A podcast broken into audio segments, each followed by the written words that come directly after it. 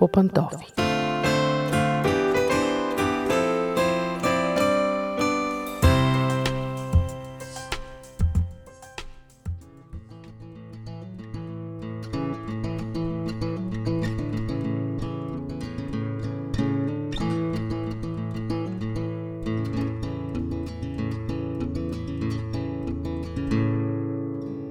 Здравейте, уважаеми слушатели! Аз съм Мира. Започва семейното ни предаване по пантофи.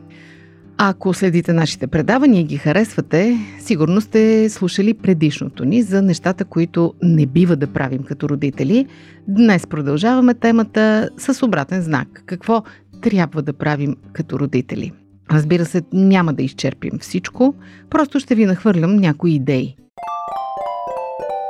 И така, какво да правите задължително като родители? Най-напред говорете с децата си и ги изслушвайте.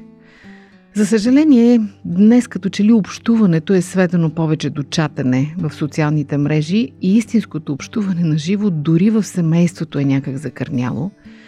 И родителите и децата свикват да се гледат едни други с забити носове в телефоните и в екраните, но това не е добре – нито за децата, нито за родителите. Важно е да има живо общуване. Не вярвам да казвам нещо ново, със сигурност сте го чували вече и може би сте съгласни с него, защото когато общуваме на живо, ние умеем да се слушаме. Това е нещо, което първо детето трябва да освои като умение и най-вече той има нужда от това да го слушате.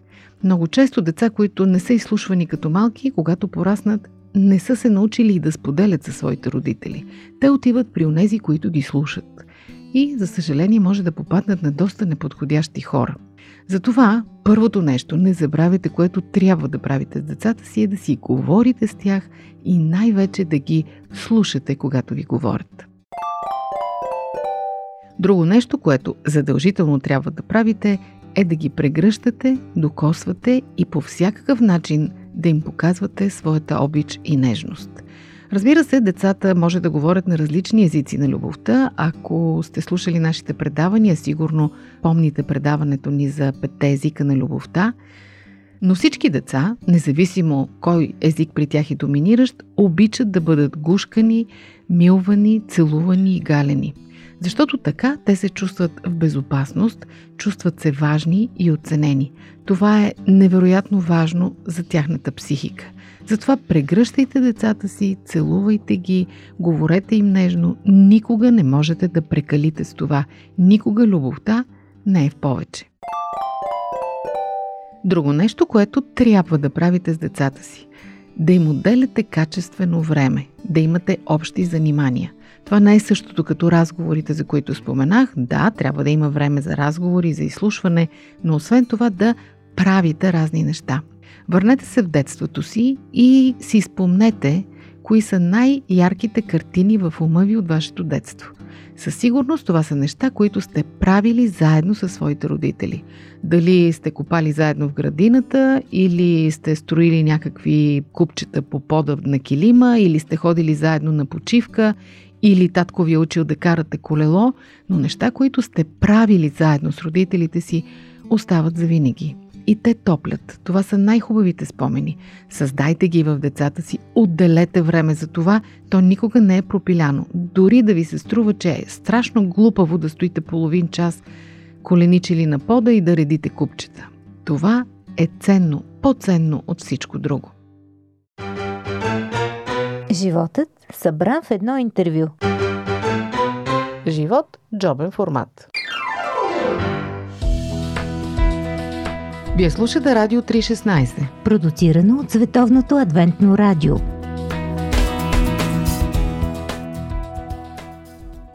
И още нещо, което отново включва отделянето на време. Това е да четете книжки на децата си. Да, не го казвам за пръв път, сигурна съм, че си спомнете и други предавания посветени на книжките, просто го напомням. Четенето на книжки създава особена връзка между родител и дете, защото четенето на книжки включва въображението на детето, започва да рисува разни картини в съзнанието му и то никога няма да забрави, че тези картини са възникнали в ума му под въздействието на гласа на мама или на татко. Да не говорим, че така вие стимулирате интелекта му, стимулирате интереса му към книгите по принцип. Едва ли може да се каже, че книгите вредят по някакъв начин. От тях има само полза. Затова отделяйте време. Седнете и четете книжки. Още нещо, което задължително трябва да правите, когато децата ви са все още при вас. Да ги хвалите и насърчавате. Особено ако основният език на любовта на вашето дете са утвърждаващите думи, го правете изобилно и често.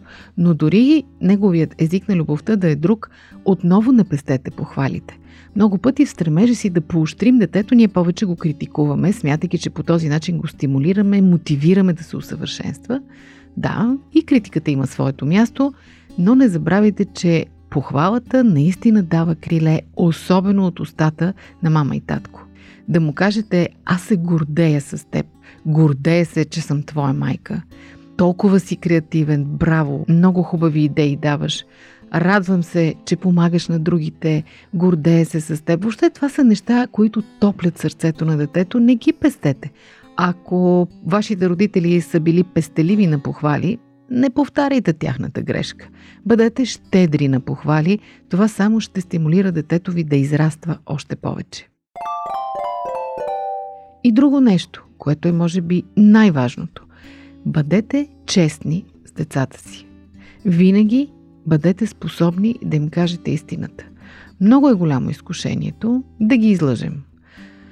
Най-често родителите лъжем, за да спестим нещо на децата си. Разочарование, болка, неприятно преживяване, защото искаме да скрием собствените си проблеми от тях, да не ги товарим.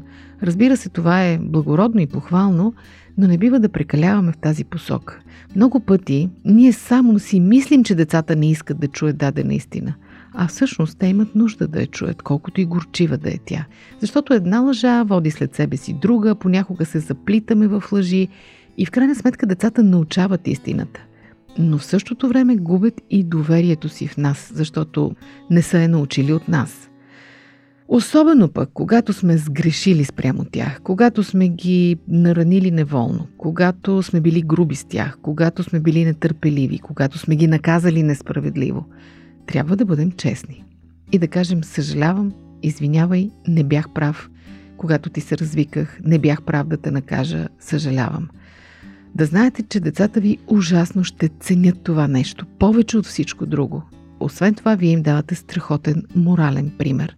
Те самите ще постъпват така един ден. И накрая, може би най-най-най-важното, което не бива да забравяте, че трябва да правите с децата си, е да ги запознаете с Бог и с вярата в Него. Защото те ще се научат да уповават на Бог благодарение на вас.